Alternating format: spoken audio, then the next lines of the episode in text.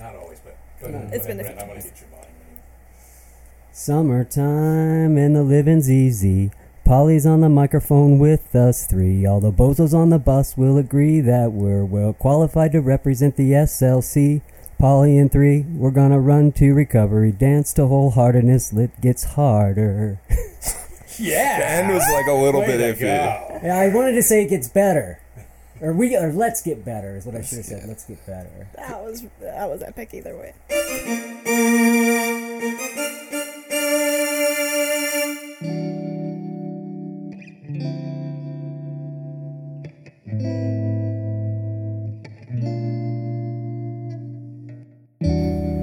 Welcome back to another episode of Just Another Bozo on the Bus. I'm your host, Paul Randak, and it has been five months since uh, gotten and done a podcast. So um, today we have a roundtable, and I'm going to have our friends go around and introduce themselves. If you would be so kind as to uh, tell us who you are and, gee, not why you're here, but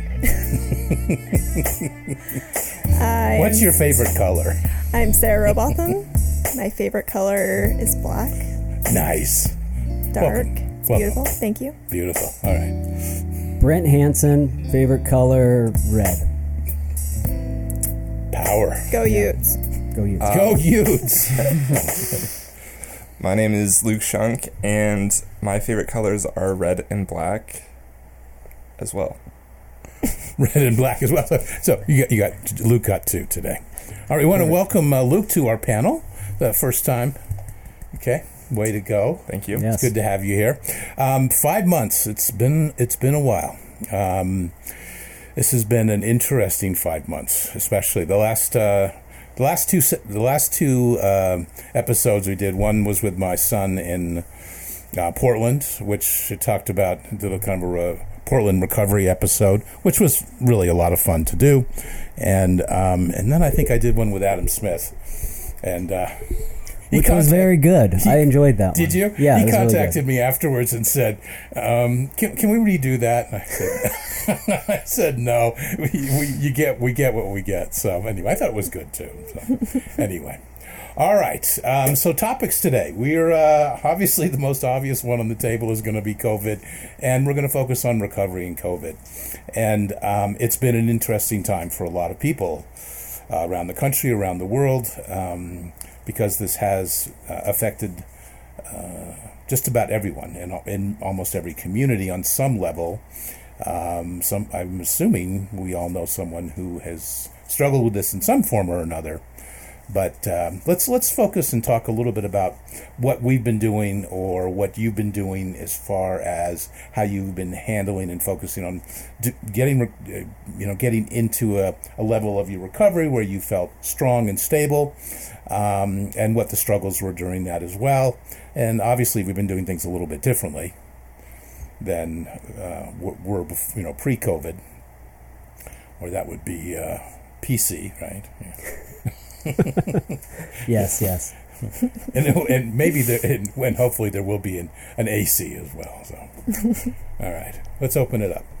So let's talk a little bit about recovery and what you, uh, what were your thoughts and feelings are about this during this. Time. Uh, well, I feel very grateful to not be in super, super early recovery. I've thought about that a lot.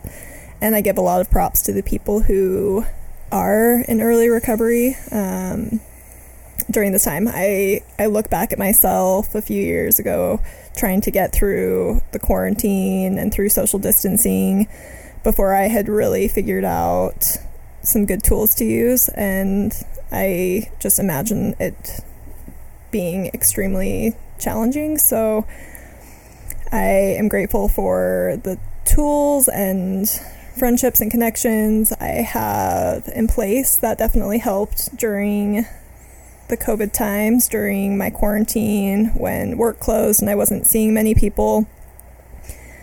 I stayed connected with most of my recovery friends during that. Still do our weekly refuge recovery meeting on Zoom, which keeps me in the loop uh, with those connections and also Luke here, and I spend a lot of time together during COVID, which was very helpful. I think that I live alone. I've got two dogs, but I wasn't seeing many people at all, so that was very important for peace for me. I've noticed when I don't keep up on my meditation or when I've missed a couple weeks of our refuge recovery, it makes a huge difference.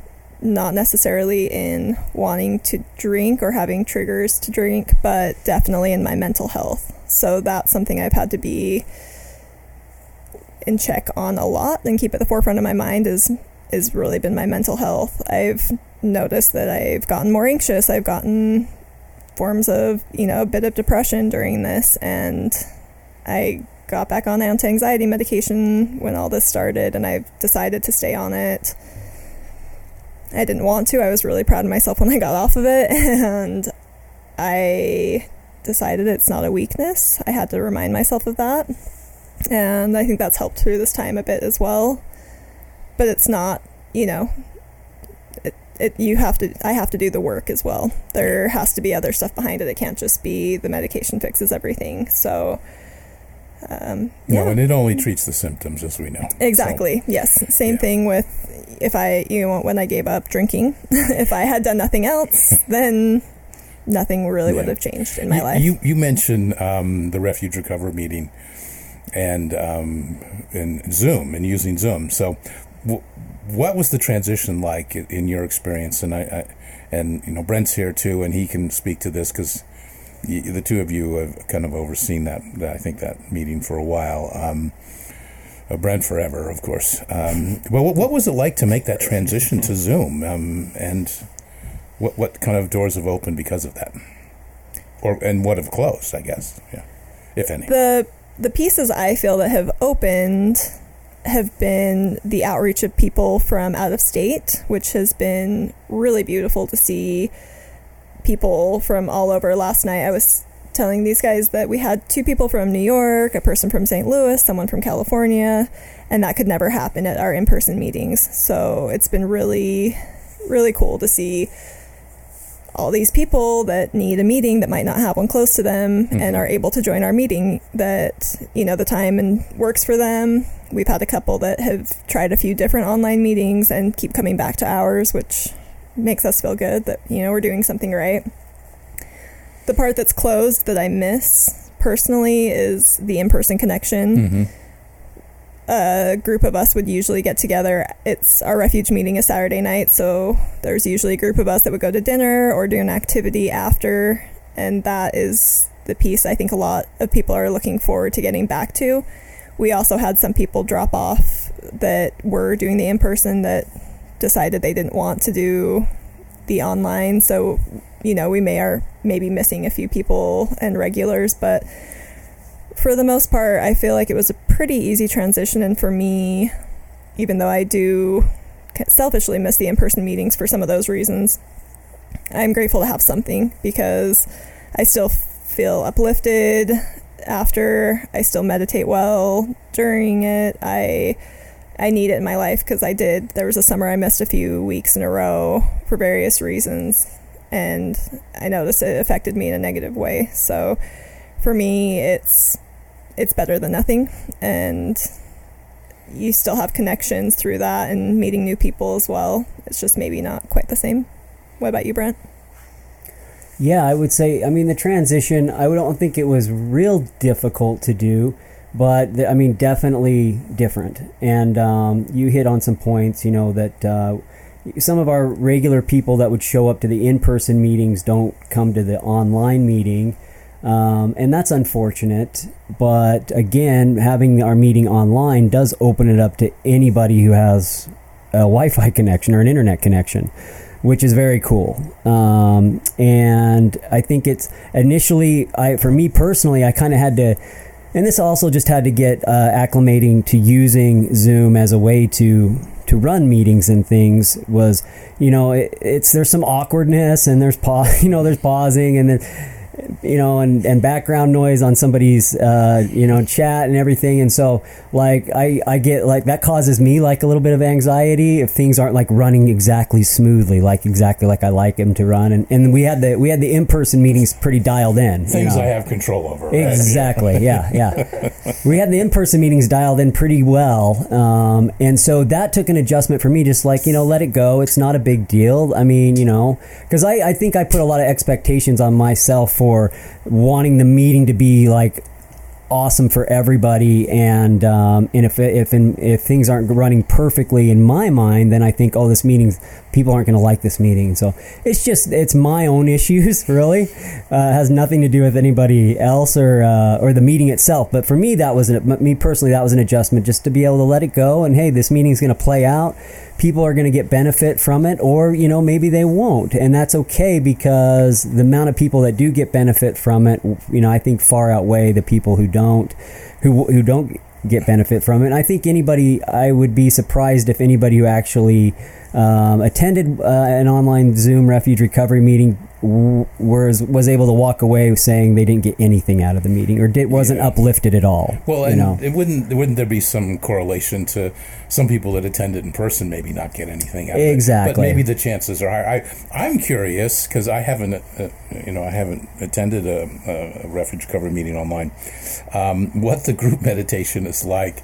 Um, that that was one of the things I thought about because you're still doing that, right? Oh, yeah, for sure. And that's sort of the one of the basic foundations of um, refuge recovery or Dharma recovery, whichever Yeah. you know path you go. They're very similar as far as having that um, group meditation being part of the, the process. Yeah, that component of it. Yeah, it uh, it took again. It took a little bit of adjustment, but it's like I just and most people do. They just stop their video feed during the meditation, so you're able to just check out, knowing that you're not you're not worried that somebody's staring at you with your eyes closed. You know, um, you just stop your you just stop you cut your video feed, and uh, and it's just like sitting in a room with you know your eyes closed and hearing somebody guide the meditation. You know. Um, so that part, although a, a minor adjustment, I would say, I think for me personally, I'm able to meditate during the gr- online group just as easy as I am in in, in person. So That's great to hear. I did Yeah. find myself the first couple weeks when I left my video on not meditating as well, though. I totally agree. I just felt a little self conscious. Like, what, you know, am I. I I don't know why, because in the group, I mean, everyone else is meditating and their eyes are closed. Mm-hmm. And when we're in person, the person who's guiding the meditation's eyes are also open and they're look, you know, I mean, they they could be could staring be at you if you want, yeah, yeah, they're, and you they're- wouldn't know. They're staring at me the whole time. I know it. they're judging me. Judging. No, It's but funny stuff, though. yeah, it's, it's but good. the It's- things in your head that you come up with, and I wasn't.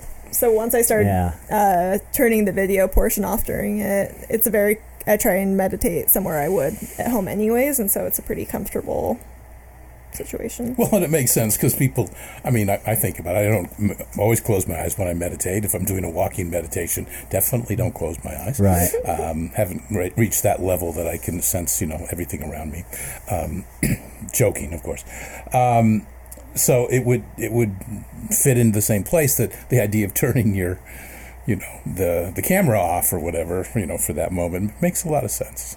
Yeah, I hadn't even thought of that. That's, Yeah, that's, it seems to work well, and um, that's one of the things that during this whole COVID, uh, the the COVID nineteen situation, that's really helped me in my recovery to be able to stay connected are the Zoom meetings. I think um, I agree with Sarah uh, that I am super grateful that I am not in early recovery going through something like this, and I've expressed this before because I feel like the old me would have just used this as another reason to just continue to self destruct. You know what I mean?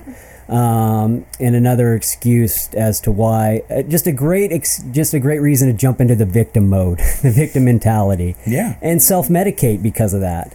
And so I'm, I am very grateful that I that I am not in early recovery, and I have learned some skills and tools, and have been exposed to some uh, things that can help me, like refuge recovery, and being able to maintain that connection through Zoom and, and our aftercare meetings as well through Zoom. Um, I think that connection point uh, has been has been key for me. The other thing that I've done too that's really helped me is I've I upped my meditation game a little bit. I before uh, COVID, it was uh, I don't know. It was hit. It was kind of hit or miss. It wasn't a daily practice. It was like you know, four or five times a week, sometimes three times a week. You know, and uh, and I said I just set a goal. I'm like, look, there's you really don't have any excuse. Uh, that's one thing you want to do is is so I've been doing a daily you know daily meditation practice, and that's really helped me out a lot. I feel like um, I have a lot more. It's helped me be able to have a lot more acceptance, and also has given me a a, real, a higher frustration tolerance in a lot of ways in my life. Um, and so for that, I'm I'm grateful for. And other than that, I'm pretty much, I kind of am, I'm pretty comfortable just being by myself. I work from home anyways. And so yeah, that even wasn't. before COVID. Yeah, before you COVID. already. This was your lifestyle. This was pretty it, much yeah. it. Yeah, I mean, so really wasn't the only big adjustment was being able to get out and see people, you know, in person and make those impersonal connections. And uh, of course, you know, some some activities also, all, you know, got canceled because of it. You know, softball. We weren't able to start softball season on time, and then also some trips got canceled, and and that sort of stuff. That I look forward to having those events to help me pull me out of my shell. You know, it basically forces me to go be social and make connections and and um, and and deepen those relationships that I've already established. And so I definitely felt that loss. But again, um, for the most part, I think uh, it's it's it's been kind of business as usual for me outside of those things. So Yeah. Interesting.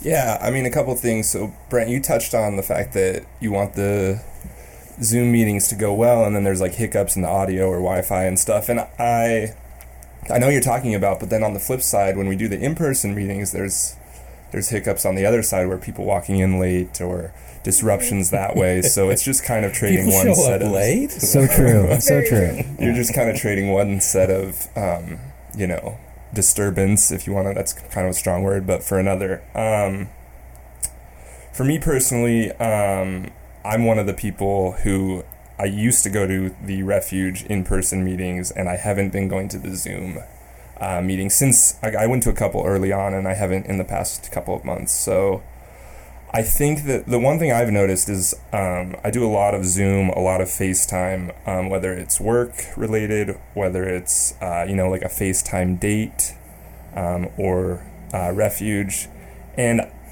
it's it's some connection. For me personally, I feel like it's some connection, but I feel like it is lacking um, that next level of being able to see someone in person and see their body language and connect with them and look into their you know eyes and not like have pixelated like zoom wi-fi issues. It's just it's just different. Um, it's not it's not no connection but it's not the same for me. Um, and so that's definitely been adjust an adjustment. And then the other thing is i really strongly associate zoom with work because we've done that we've done video calls at work for years.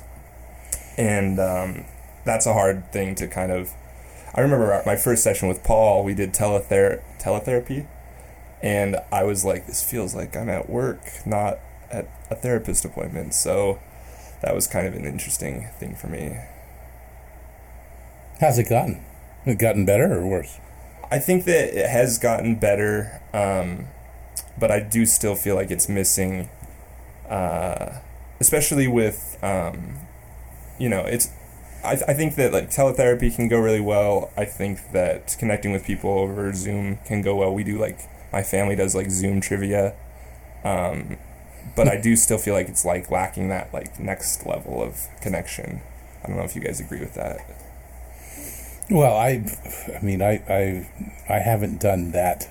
I haven't done games over Zoom, but we have done um, some family gatherings, um, or we we face. I mean, I think we've used FaceTime too um, with my son who lives in Long Island, um, and then oh, I guess it was Zoom because my their son's up in Portland.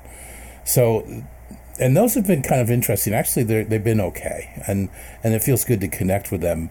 And with um, with my son in Long Island, I've done a few with he and his family, and it, it almost feels like we're in the same room. They're sitting there, um, you know, you know, with their whatever they have some hors d'oeuvres or something out, and, and a drink or something, and and that we're talking as if you know we're all in the same room, and it felt really kind of it felt different and a, a little awkward for a while, but then I started to get used to it, like we were all kind of in the same place. And the more I do it, the more comfortable I get with it. So, yeah. I feel like now that I'm thinking about it with what you said, Paul, it kind of depends on the scenario for me. Where with Refuge, we were always in person. So I understand that kind of lack of next level connection. But then I Mhm. have all these other relationships in my life that have actually grown in connection because of, I mean, COVID, because of people being at home more, maybe feeling more lonely.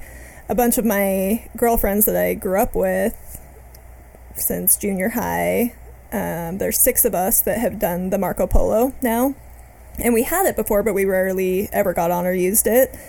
And now, you know, one of my best friends lives in England, another one lives in Colorado, a couple live here, but we were all social distancing and not seeing each other. And so I feel the most connected, and we've all agreed to this, that we feel Hmm. the most connected we have in years with each other because we all had some extra downtime. We all had things we, you know, anxieties or stresses that we wanted to talk to someone about, and we weren't seeing as many people in person.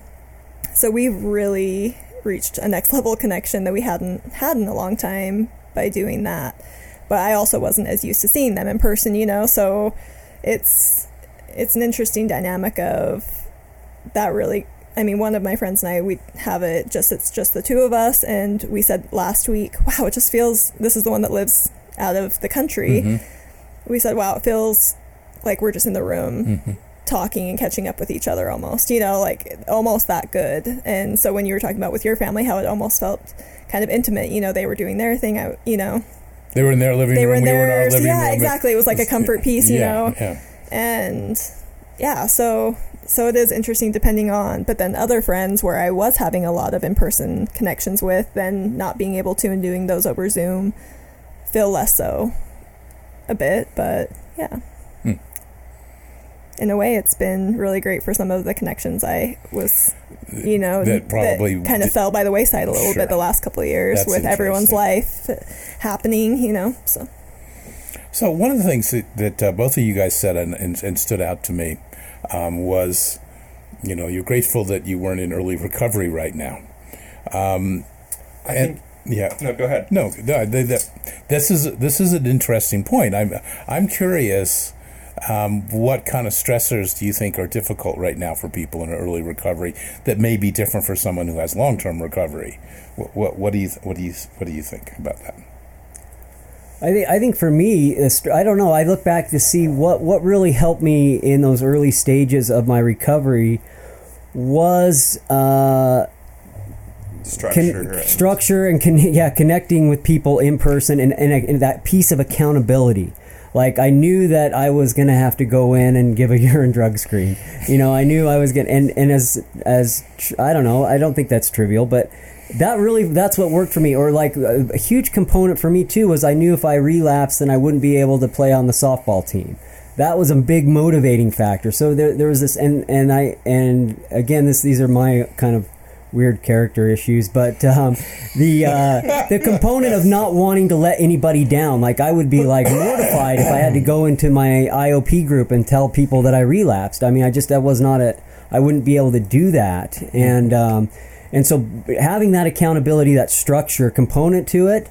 Really is what I think got me over that initial hump until I really was able to get over that hump of just not just living in renunciation, but you know so get over that that hump of just not staying away from it and then being able to start to work on the deeper issues the reasons why i wound up in that place to begin with and and then you know from there. But that initial early recovery you know when you're just fighting to just not uh, go drink or go use um, really what helped me was that structure that in-person connection the accountability piece. And so I just look at people who are in early, early recovery right now where that is probably not nearly um, as intense as it was when I when I went through. Some of those systems are not in those place. systems, yes, thank Do- you. Are, I'm curious. Are they doing IOPs right now? Or are treatment centers doing IOP? Yeah, but they're, they're all, most of them are Zoom. So it's yeah. I, I'd probably agree with you there, Brent. I think that um,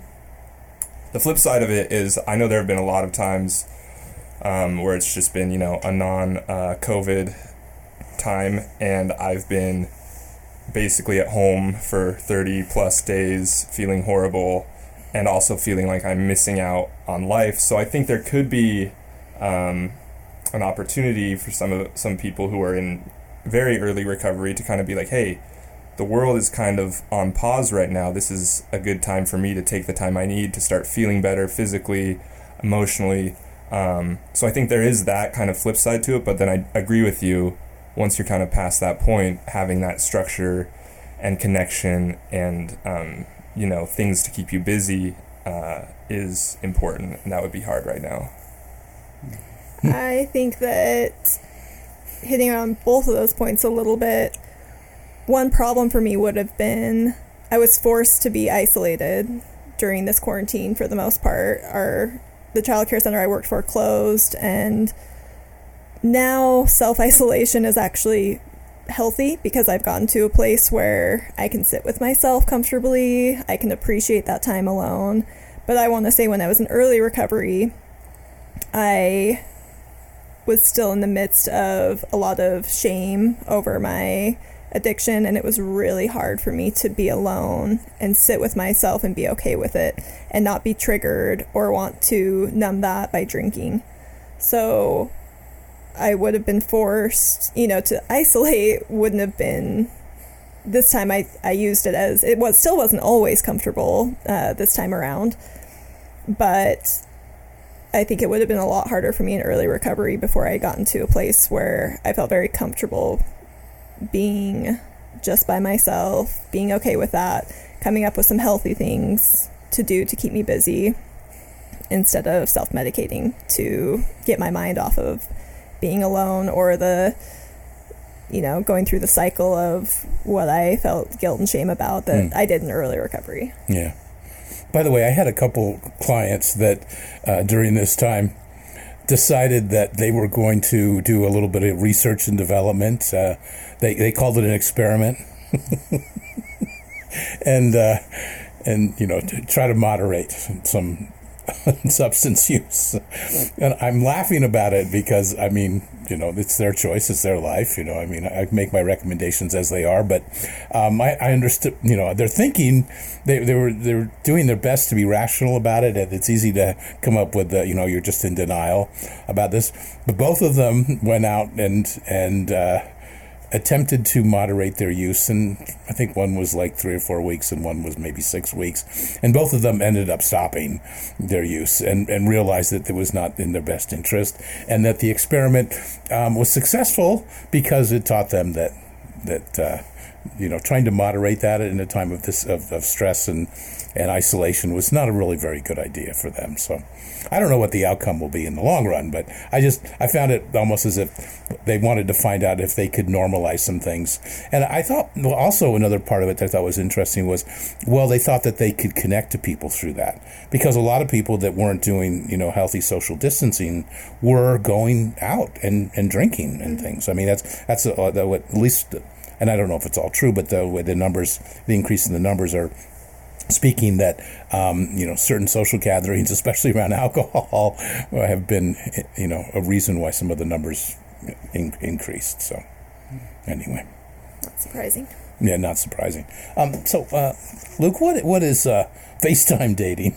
it sounded dirty after when you first said it. I mean, yeah, it can, it it can be dirty, but um, no, typically it's Hey just, now. it's just like uh, you know you meet someone um, typically on a dating app and because of corona a lot of people are more reluctant to meet up uh, in person and myself included and so people will be like hey let's you know go on a facetime date and that can be anything from like a call uh, where you just talk for an hour or whatever or 30 minutes if it's not going well um, or 10 minutes, 5 minutes. yeah, or like a planned activity. Um, you know, you can cook a meal with someone where you're in their your house and they're in their house, and um, That's a great idea. I hadn't thought of that. yeah, it can, it can it can be fun. I th- I know some people really enjoy that. They enjoy the the pressure that it takes off of them of meeting someone in person, and they can feel safe in their own home, uh, especially meeting up with someone for the first time or whatever. For me, it's kind of um, I don't really enjoy it uh, nearly as much as I would just going on a traditional date. Okay. Who knew, right? Have you not done any FaceTime dates, Sarah? Uh, I don't think so. Oh, I've. I Felt like there's a little subcontext Mm, going yeah. on here. no, I'm just trying to think. I mean, I no, I definitely haven't done any FaceTime dates. I've had some conversations recently about possibly doing like some Zoom type dates, which I think is a good idea.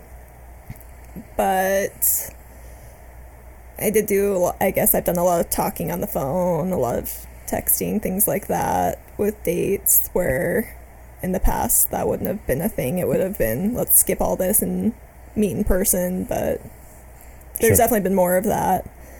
I like the idea of the FaceTime date. I mean, it's probably better than just sitting and texting constantly, but I mean, I, I, I'm missing in person dates. outside of my webcam modeling, I really don't. Um, no, I haven't done any FaceTime dating. I've gotten more comfortable and have been, I mean, as of recent, meeting up with people, which I think both of you have as well, I have right? too, yeah. Yeah, yeah. So- What- What's that website? Which is for our listeners. Oh yes, it's uh, What's your handle? business was booming. It's Live- starting to dwindle down a little bit. now. LiveRent.com. Sorry. All major credit cards accepted. All major credit cards accepted. Perfect. All right. It's important to have a good sense of humor about these things. Um, all right. So, as far as work goes, you were, al- Brent. You're already working at home. This is Yeah. this is normal for you. Yeah, Um, in fact, business as usual. as day one when you Mhm. you know started this a few years ago, you Yeah. that nothing's changed, right? Right. Yeah. Yeah. Yeah. You, how about you, Luke? What's it been like? Because I know you, you you were able to work at home because of the type of work you do, um, which you can talk about if you want. But the the idea that you know everything was all of a sudden went home. What was that transition like?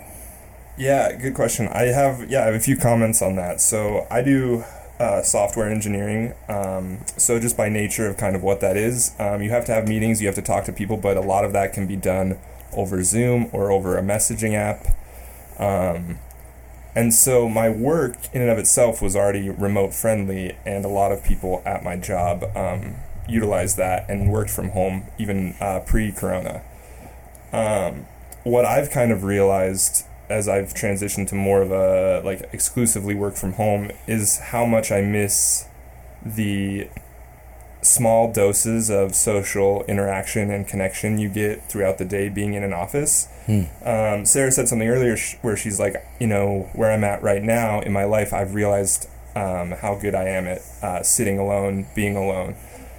What this whole thing, uh, and you know, I I thought that I was at the same place, but there's a big difference between going to an office all day and then going to the gym and then being like, oh yeah, I can sit alone for three hours before I go to bed, then being like, I was literally alone all day. so it's kind of made me realize how much the little social interactions you get uh, just being in an office, seeing other people, um, that actually kind of, uh, what would you say, like fills my glass or kind of makes me feel uh, connected and, and makes me feel better. And missing that has been difficult. Um, I do think that also it was hard for me from a work perspective. It was harder for me to transition to like a okay, I'm going to focus at work for, you know, 8 hours or 6 hours or whatever it is because I would find myself getting up a lot, uh, doing things, doing like a chore, throwing some laundry, and just things that I would not do if I were at the office. And someone like Brent, who's really accustomed to working from home, probably has that whole dialed in. Uh, and I'm, I'm getting there, but it, it took some time for sure. All right. So your your work, are you still closed? No, we reopened on June 22nd. Oh wow. Okay. Yes, so we've been reopened for almost a month now. Are you back in? Uh, I'm assuming you're back in the office. So then? I'm back. Yep. Yeah. I work. So I work at a child care center, and we closed we actually our first day closed was Utah. We had an earthquake here in Utah that was decent size. So the center where I work is downtown, and they were still having a lot of aftershocks there. So we closed because of the earthquake in mid March, and then we never reopened because that's when other things were starting to close down. So we were closed for a few months, about three months, and I was able to work from home a bit. But when you think of, I'm the business manager there, so you think when you actually have an open childcare center, there's a lot to do. I never had a dull moment at work. I had incredibly packed days. But being from home working was incredibly minimal. I mean, there's only so much you can do when you don't have an actual center that you're running with Right. kids and parents and Mm. families and income. so so I, I was very lucky in the fact that I was able to continue being paid throughout that time with the minimal amount of work I was doing at home. But I honestly would have preferred a situation more like Luke or Brent where I was I was busier. I had more Mhm. to do from home. That wasn't a hard, a hard adjustment for me. I'm used to being busy. I take a lot of pride. I have, you know, some, my work gives me some purpose and I really love it. Really? So it's kind of my thing. I love my job so much and I that was really hard for me. And then the second I did find myself adjusting about a, a month later is when we reopened and then I found myself readjusting to, you know, going back. We still only have about anywhere between 10 to 18 kids a day in the center. We're typically at 85 to 90 a day, so it's it's been a very slow transition back for all of us. And Well, that, that's partly because the. Are you guys in? Are you in the same building as the the, your, the primary employer? No. No, so You're- our you're not in yeah, so our client Yeah. we're just a couple blocks away from we're Okay. a client based center and they actually are only allowing 10% of their Okay. employees currently to go back and they're still giving them the option. So most of the families that are coming back are only coming back because they just want the kids, you know, they're ready to have that time where they can work from home in solitude without the kids there.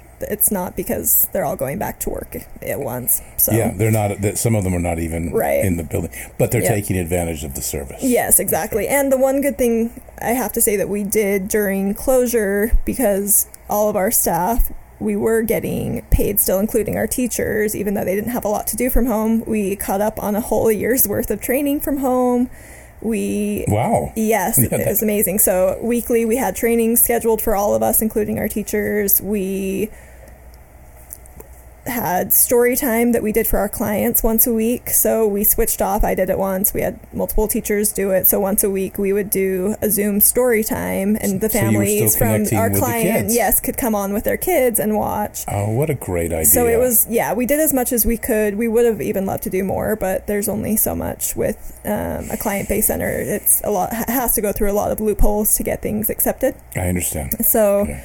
Yeah, story time. And we'd also do some of our teachers did some projects like a science, you know, experiment or something on Mhm. Zoom. And for a while, especially at the beginning, we got, we had really good turnouts and uh, it could, uh, our client here locally or from other, um, from other locations around the around the country too could tune Oh, in. So cool. yeah, so I, I do think we did the most we could with the time that we had. Mhm. So that that did help fill some space and connection for me too. Okay. How has uh how has the um, tele telehealth and and doing therapy via Zoom worked out for you? Uh, that's thanks for asking. Actually, it's a really fascinating. This has been a fascinating uh, journey for me too. That I never stopped working, and I never stopped coming into the office the whole time. Um, m- the my client rate went down a little bit, but not that much. Um, and to be honest with you, I still saw clients. About half of my clients in person throughout all all of this, and for many of them, I was the only contact that they had because they were self isolating or self quarantined in their homes for the most part. Some of them never went, and I say this, you know. I, in, when this first all started, I was I was the one that was going do, doing most of the shopping, going to the Smiths or the Costco or whatever it was, and and um, and because of, partly I was just going to work, so I was already out Um, the rest of my family pretty much stayed home. Um, my son, my son works for um, a national uh, car wash company, and he, they they never stopped working either. I, I, I, not that I, think it's funny that you know washing your car is an essential business or not, but I know some people would think it is, you know, having a clean car. So, um, but he, he got to he got to still work, and um, and I, I look I look at you know that and get, being out and being connected, and the one thing that stood out and I'll, I'll answer this, this, question kind of in two parts, is that the people that kept coming in um, they were the ones that wanted to maintain some kind of human connection, someone they could talk vulnerably with and share the things that they were experiencing and feeling. And I had some people that would that would double in up in appointments at times too, like they'd come in twice a week. Um, it was just having some contact and being able to talk through this um, the struggles and the anxiety and, and quite often the depressive depression that was setting in, but having so much time being isolated. So I intentionally did not stop seeing people, and I know there are a lot of therapists that did. Um, that felt that everything had to go to telehealth or, or teletherapy. Um, I just followed, you know, the county guidelines and the state guidelines um, as far as how I saw people in the office, and I still follow those guidelines, you know, today. Um, and I mean, the transition of going to Zoom. I've already been doing it for a while. I mean, not Zoom, but I have a, a an encrypted um, video program built into my um, my uh, client management software for my practice, and so I felt really secure and safe with that. You, you can't you can't break into it. You can't. There's no way to you know hack into that like with like with Zoom. As we've we've heard those great stories about people hacking into meetings at Zoom. I don't. I've never had a. I don't know if you guys have, that's ever happened to you, but it definitely never happened to, to me. Um, even though sometimes I wish maybe it would, um, but that's a whole other story. Um, so I feel really as comfortable um, talking to people over over video now. Um, it took I, I noticed it the sense of me getting better at it was me becoming more comfortable and as well as vulnerable with the clients as well. Um, instead of like just thinking it's just making a quick phone call kind of thing. So um, anyway I, I was really grateful for it and still am. I but only about a quarter of my clients now do do teletherapy, um, and it, it, varies depending on what's going on in their lives. Mm-hmm. So some some weeks it will be more. This week it was probably like forty percent. So it just it changes week to week. No. All right, we'll take a quick break and we'll be back in just a moment. and we're back. Okay. Um, w- one of the things that uh, I, I, wanted to finish up about um, regarding uh, my practice um, and the idea of always allowing myself to, be available. I, I, did have concerns at times, um, even though I was doing all the things you're supposed to be doing, wiping surfaces down. I know that there's that some of that changed. I still, between clients, wipe the doorknobs down. Yeah, it's almost just like become a, such a habit at this point. So the the idea of wanting to have a safe environment becomes important, and um, I want to respect the clients, and because they they all have sort of different levels of concern or worry or fear about um, kind of what's been going on and how how you know these changes and this um, this uh, the coronavirus has um, changed the way the people interact, and we've been talking about that as far as you know how it's affected you know the traditional recovery. I mean that well, here in, in Utah, I mean, or Salt Lake at least, Salt Lake County, um, you know, the Alano Club closed down. It's opened back up again. It stayed open, from what I understand. It did not close back down again when the county uh, stopped meetings of like 10 or more or something like that, because I know the IOP I'm affiliated with did close back down and we did everything on Zoom. But most of those groups, you know, average above 10, so that's probably why. I don't know how they're doing at the Alano Club, but I know that a lot of people are grateful to go back to a meeting again like that. So, but it's hard to control the amount of people. So, uh, there, you know, I, again, that's sort of beyond that. And here, um, I wanted to create an environment where people felt safe. Um, you know, I and that they could you know if they wanted to wear a mask they could. I mean i, I do EMDR with clients um, which is a form of, of um, trauma therapy. And um, i have both the client and myself wear masks they're doing that just because we're four or five feet, feet apart. And um, it's just you know i think it's just for safety purposes um, for me. I mean I think it's it's probably the best thing to, do under the circumstances. But I know everyone feels differently about this. Um, as far as you know, the challenges that this has brought into your guys' life, and and maybe some concerns and fears that you've had. What what have you personally been dealing with throughout this process? Well, Paul, one thing you just mentioned kind of made me think of.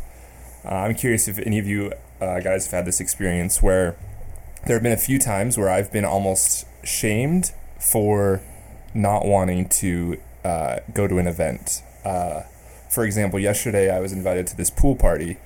There's 50 people RSVP'd to this pool party on Facebook, and I texted the host and I was like, "Hey, I don't want to come to this coronavirus. That's a lot of people in one person's backyard." And she was really short with me and really kind of agitated that I wasn't going to come to this party because of coronavirus. And I just think that that is that response is is not the way to do it. Um, kind of like you said, Paul. Everyone has different levels of comfort, and I think you don't necessarily have to agree with uh, where someone else is at. But I think respecting where they're at and being empathetic is uh, key during this time, and that that's how we're all going to get through this because not everyone is on the same page about things, and that's okay. I mean, I don't have that problem because I don't have that many friends, but you're so full of shit. By the way, you can you can swear on here. Just want to let you know. Uh, yes. I have, but no, I have not been in, invited to any big group functions, so that I have not had a problem with. But I strongly agree with you that the respect piece is huge right now because everyone's opinions are different. I'm not going to I'm trying not to at least, and I don't think I have, judge people who do want to get to bit together with a big group of people and they're not concerned or they don't want to wear masks. But if I want to separate myself from that, I feel like it should be equally respected. So I totally agree with you on that. But um, also, no, I have not, I have not had that personal problem yet, unfortunately. I don't know. I mean, I, I agree with both of what you, what uh, you guys said because it is, this really is about respect and and when it comes down to what an individual's comfort zone is on this, it's important to, for my obviously for for my business practice and my therapeutic practice, as being a healthcare provider, um, to respect that person's wishes, um, and, and as well as they you know would do the same and hopefully respect mine. No guarantees though and that that's okay. I mean, it, it's like I, I, don't. Everyone hasn't doesn't have to look at it the same way I do. Um, and they don't even have to think that people need to be respected either. But uh, that doesn't mean that I don't respect them. You know, I don't continue with what I think is, in some way, an important aspect um, of some of the challenges that we have as a, a species, as a race, um, and that is to find a way to be safe with each other, but also respect each other's boundaries at the same time. By the way, this is kind of off this, but we'll, I mean, a little bit talk about boundaries and respecting people's boundaries. This kind of shows, I mean, some of the conflicts that we hear about, and and this is normal within society. You're going to have this. This is not like this is nothing new, right? Like we didn't have conflict and shaming just start recently, and people being disrespectful to each other, right? Yeah, yeah. Anyway, if you watch the news, it's been going on for well, I see even before there was news. Forever. Forever.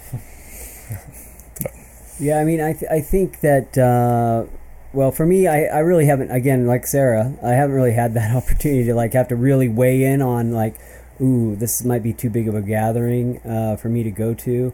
I mean, we did have that the one gathering for one of our friends' birthdays up at up, at, but it was up the canyon, and, and there was probably I don't know twenty people there.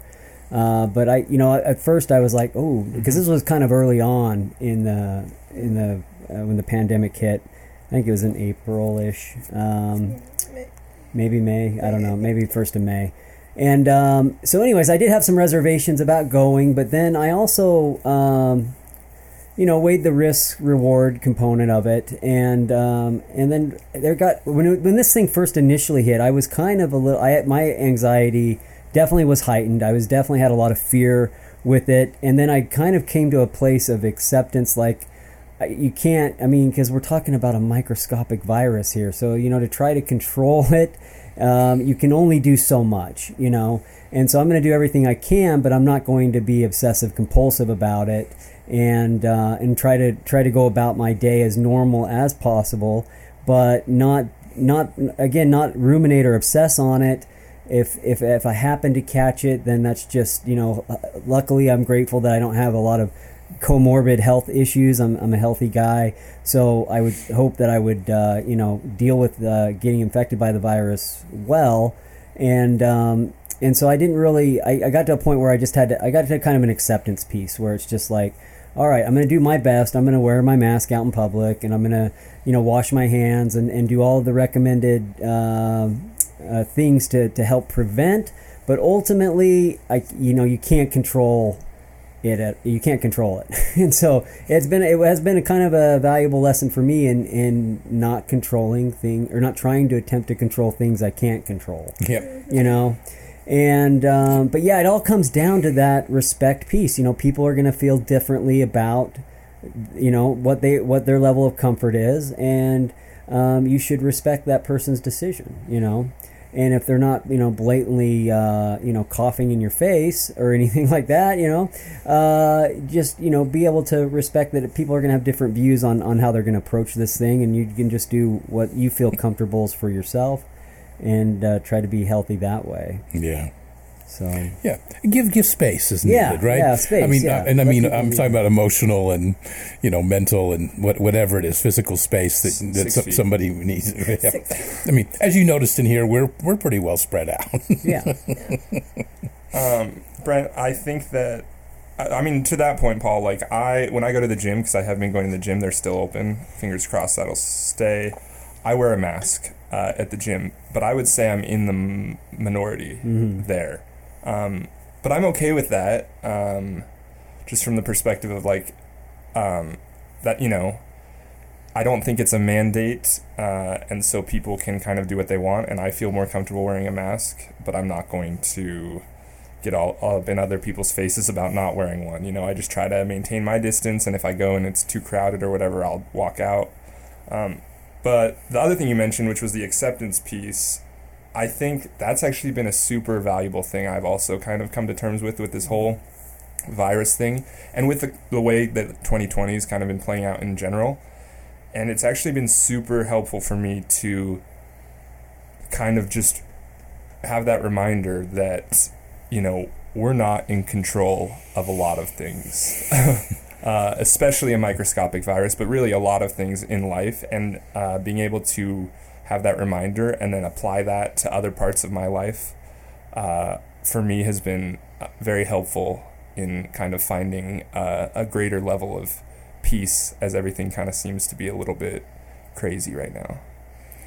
I think that's really a valuable point. Um, this idea of acceptance, um, you know, uh, to you know wax back into a little bit of twelve-step mythology. Um, the acceptance is the answer to all my problems today, and I, I truly believe that um, on on a deep personal level for myself. That the more that I can have, practice consciously um, in the moment. Uh, an accept a practice of acceptance, and that it means all anything, including myself, accepting myself for what my process looks like, and being my best not to judge myself during this.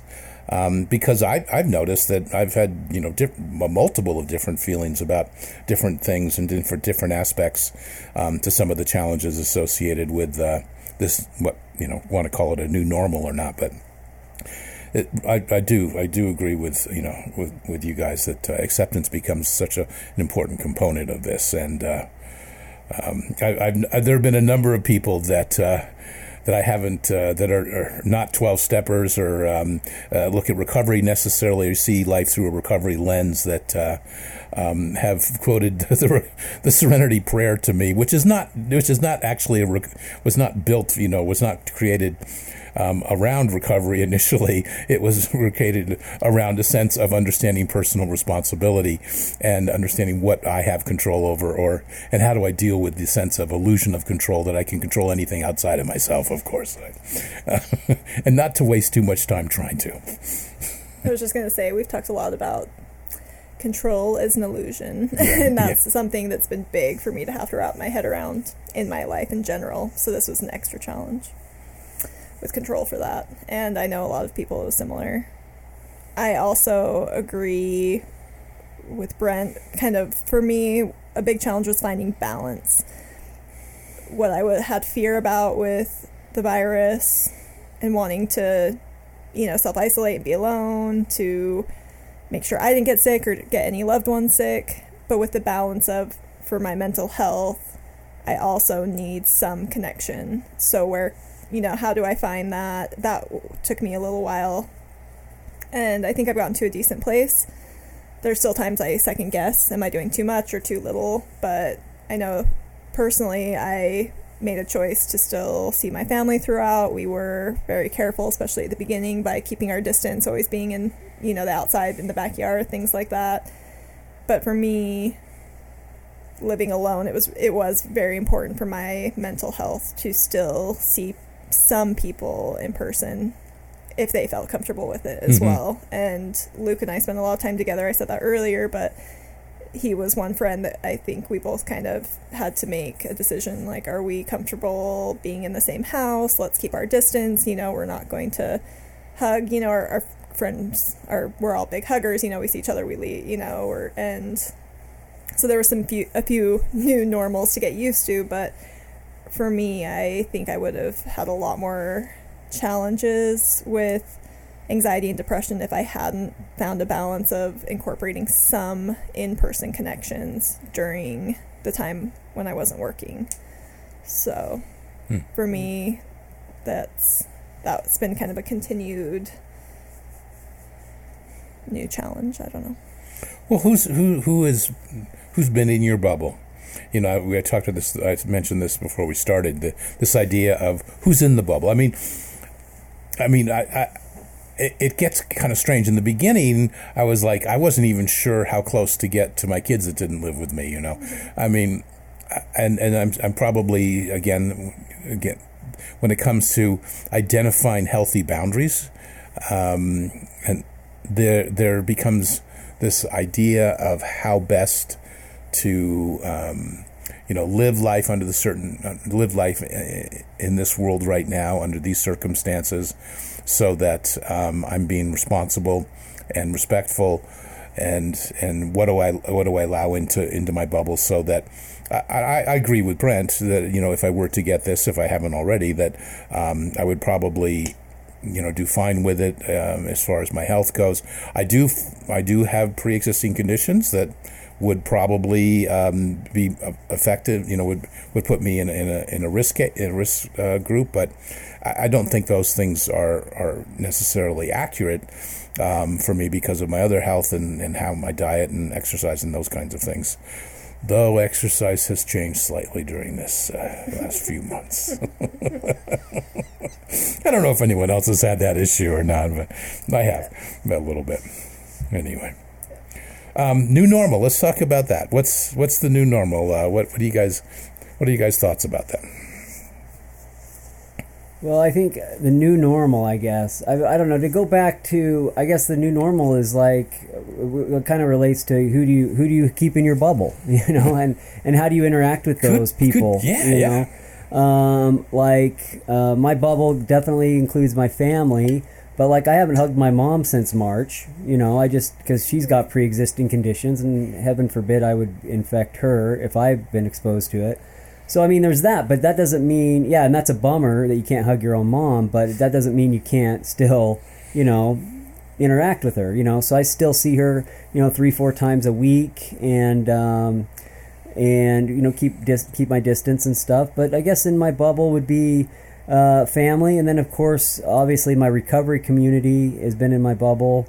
And um, to Sarah's point too, the an upside to this whole uh, the pandemic is some of my friends that live in other states. We've actually started having Zoom happy hours, uh, so quote unquote happy hours because you know they'll be drinking, you know, in Atlanta and Idaho, but I won't be. But you know, we're all able to come together, you know, and uh, and that's something like a couple of them I haven't seen their faces in you know several years, and now with getting together via Zoom to do a, a, a group friend, you know, happy hour, I get to interact with them, and that those relationships have definitely grown, and so that's kind of been one of the positives that's come out of it.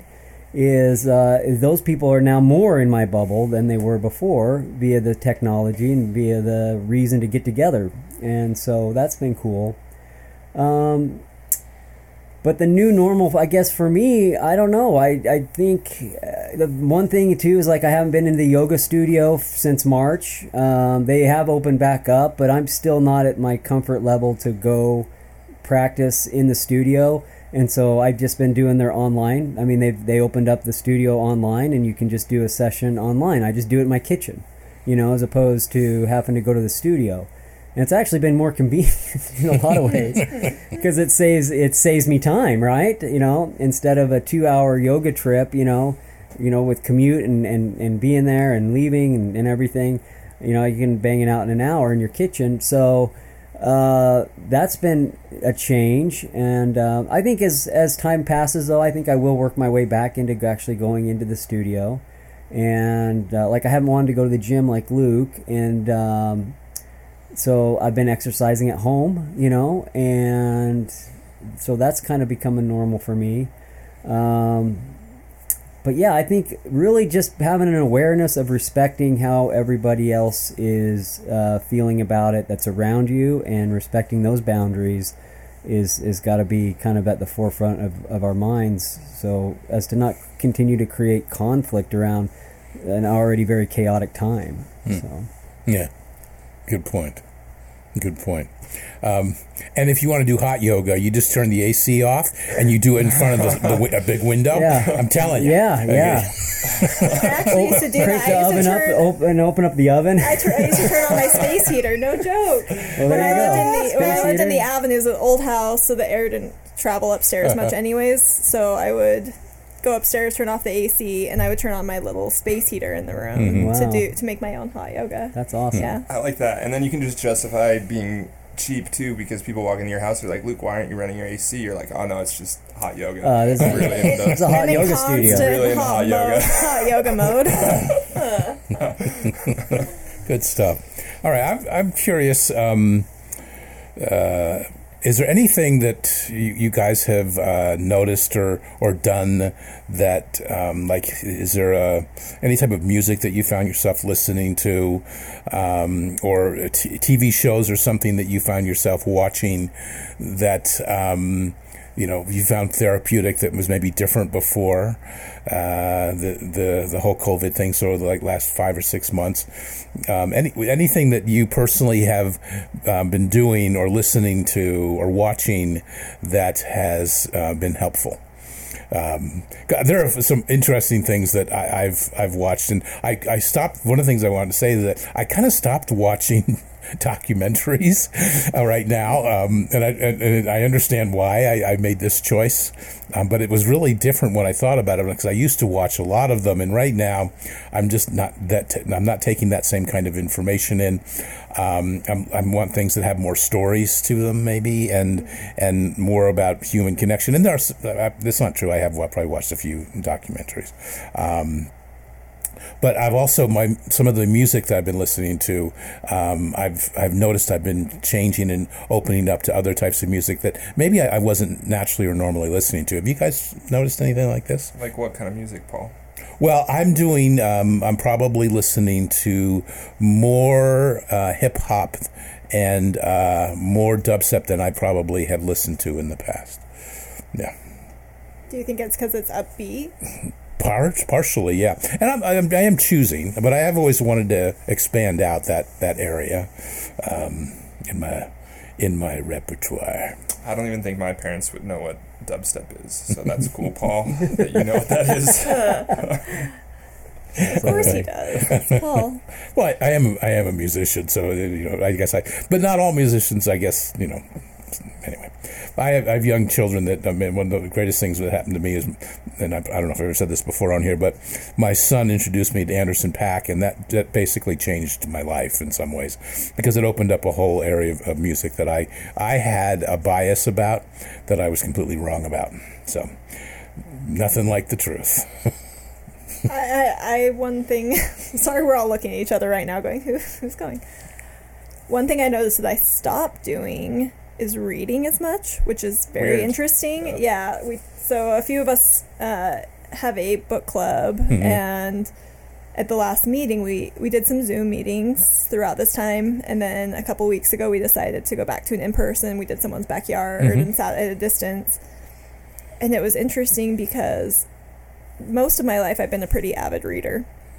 And right before all this happened, I I mean I went on vacation to visit my parents in Palm Springs while they were staying there for the winter a a couple times and I read I think two books each trip, you know. I was very much in a reading zone cuz I can kind of go in and out of it. So the the books we chose during quarantine and I had ample time to be reading, I did didn't read and I didn't even read the book I chose. I mean, I read I read some of it, but not nearly as much as I had time to do. So that was kind of something interesting, and we talked about that at book club a little bit. How we all had the time, and for some reason, every time I sat down to read, I just uh, and I I just wasn't, and I don't know. I'm I'm still not really sure why, but that was something I kind of gave up a little bit. That I'm I'm not sure. It was easier for me to turn on an episode on Netflix or something and kind Sure. of drown out everything that's going on. Yep. Um, especially because the books that what was the book called, Brent, that we were that I chose? this is a perfect question. I love it. Yeah, remind me of what I thought about What reading. that? when Yeah, yeah. The joy, something with joy. I, I want for some reason I want to say the art of joy, but I don't think it was the art of I don't joy. either. It was, um, yeah, Anyways, it's uh, the Archbishop. yeah. And the Dalai Archbishop Lama. Desmond Oh. Tutu, and the Dalai Yeah, yeah, Lama, yeah, yeah. and their book about. I think yes, it might be just the book about joy or the book on joy or something. Yeah. It's very kind of an innocuous title, but yeah. Yeah. I made it through most of that book, and it was it was a good read. So Uh, the Book of Joy. yeah, the, book, of, joy. There you go. I was right. All right. And I did read some of it, and I really enjoyed it. But for some reason, because it and it probably, from what I did read, it applied a lot to that mindfulness, uh, and compassion, things that I could have really used in my quarantine time. But instead, it was easier for me in my head to just turn on. My thing has been British crime dramas lately and that's not totally out of the norm for me, but for some reason I watched Broadchurch and then that just expanded into Mhm.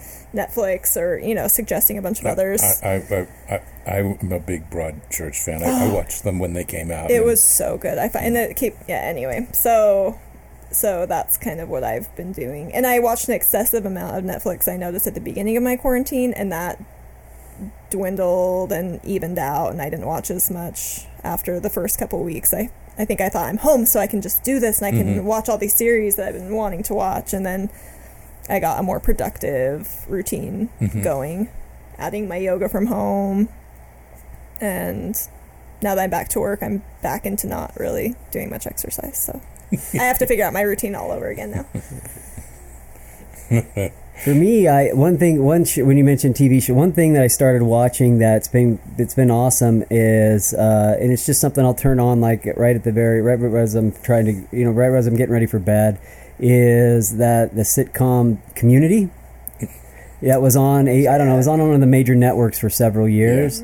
And you know about the the study group at the community college Yeah, and, and yeah. the shenanigans they get into, and so that's been thoroughly enjoyable because it's just kind of mindless but funny, but also it's a it's a show that is about relationships and, and it is community, about actually, yeah. yeah, and it is about you know uh, you know love um, that the love that they they share and the the concern for well being for one another, and so community's been good. But one, but as far as music goes, um, I finally watched, and this is I finally watched the last waltz.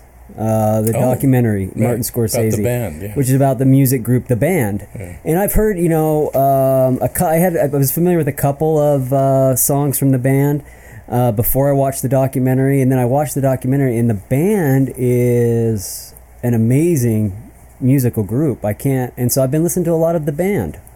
so that's something that's happened uh, during this time, and uh, yeah, I'm really uh, I'm really enjoying that. So. Yeah, I don't think my uh, media consumption has changed too much. I'm not huge into TV and, and movies, um, and that didn't really change with uh, coronavirus. And my music is still essentially the same same stuff. um, so that's that's me. All right. All right. Closing thoughts. I think uh, I think we're about ready to to wrap this up, unless someone has a a, a burning thought or issue that we didn't bring up today. No, I just I, I just know for me what I'm going to try and what I've kind of realized uh, during this podcast um, is moving forward. Um, you know, the acceptance and, and whatnot that we talked about is very important for accepting the present. And one thing I know I need to work on um, is just uh, trying to not let fear about what might happen in the future uh, affect me too much because I feel like there are so many unknowns for everything um, on so many levels, right? Uh, personal levels, government levels, virus levels. like, we don't really know what the next six months to a year to three years is going to look like. And I think that um, for me, if I can just try to be aware of when fear starts creeping in and starts driving my thought patterns and decisions decision making that's that's when it's time to uh, check in with myself that's kind of my what I'm going to try to do going forward So with that, I mean that's a really good point. I know we talked a little bit of this, but be- because there are unknowns in some ways, and maybe learning to live with unknowns becomes you know part of the, the acceptance piece. You know, learning how to accept life the way it is, no, realizing that there are going to be unknowns. But coming to learn to you know about our fears, that's probably one thing that's I think has happened is you know whatever the basis of our fears are, you know, about life and generally, they get projected maybe in a moment like this. Mm-hmm. You know, they kind of get and, and and can get blown up if if we don't know how to you know process through them and you know kind of accept I guess aspects of things about life that you know again back to that inability to be able to control everything around me. it just doesn't happen anyway. Thanks for bringing that up, Luke. Yeah, I, thanks, Luke, and thanks for being here with us. We appreciate it. Um, uh, hopefully, we can thanks do it for again. having me Yeah, no, it's been good. um, no, closing thoughts. I think is just Good, um, good to have you. one thing that I've been trying to, and this goes along with what we've been talking about, is the acceptance piece of it. But one thing that's been, and it's a principle that uh, I was exposed to through refuge recovery that that's made a lot of sense to me in my life, is that you know happiness is not uh, so much you know pleasure seeking and, and having pleasure in your life, but happiness is really uh, acceptance and contentment. And so, just you know, every day trying to look for that contentment piece of my life, and, and of course that goes along with being, uh, you know, being grateful and and, and uh, being mindful of the things that you're you have gratitude for, and um, you know, just trying to move forward in this in this chaotic time with uh, a mindset of acceptance and contentment. I love that. I my final thought was going to be directed kind of towards gratitude because that was something I didn't bring up earlier, but that really helped me during some of this time. I April was kind of a more rough month for me, and so in May I chose to do. I've done gratitude journals before, but I chose in May just to be a little bit more um, held accountable or something. I started a social media gratitude post per day and it could be anything i was thinking some of them were big some of them were small but whatever i could find because i had been having a hard time kind of adjusting to some of that self isolation and kind of what was the new norm for me at the moment. And so i did a you know gratitude per day and i'm not necessarily going to do that on social media again but i hmm. that really helped start my days in a positive direction. I've done them at night, but I feel like for myself, starting my day with gratitude made a lot of change for the positive in my mindset overall for the day. And it's easy it has it was easy for me to get caught up in the negative, especially with all of the you know news coverage and things I was I'd be reading in the middle of the night when I couldn't sleep and things like that. And it was really hard at times for me to find some of the positive and silver linings. And so I think that's something that I'm taking out of today is that I would like to start getting back to my gratitude journal or just, you know, naming something in the morning early before I go to work and finding something to set my day around. And hopefully that will kind of get me back in a better a better frame of mind with now having new challenges being back at work too and some of those new normals that have been a little hard hard for me to wrap my head around so that's my final thought. Final thought. Final Beautiful. thought. Thank you guys. Um, that also brought up this idea of the importance of gratitude, but also the I know for my myself recently being able to, or at least acknowledge and sort of step back and this this idea of being able to be in the moment also allows the the concept or at least the premise of um, humbleness to come in um, to uh, be honest and accept that um, things in life are, are not permanent and um, things can change at any moment and to appreciate this moment right now. Are you saying impermanence and non-attached appreciation, Paul? As a matter of fact, I, I am, Sorry, I had to. which of course we have talked about quite a few times in this group. So anyway, and we will, of course, again. And this is maybe a, a, a moment to really practice that even more. So I'm, but I'm saying that to me. To, I mean, that uh, to remember the importance of impermanence and non-attachment appreciation. All right, thank you, uh, thanks guys, appreciate it. We'll be back in uh, say about six weeks or so. Um, Perfect. all right, uh, we'll go out as we usually do with the little Joan Osborne. Have a good week. Bye.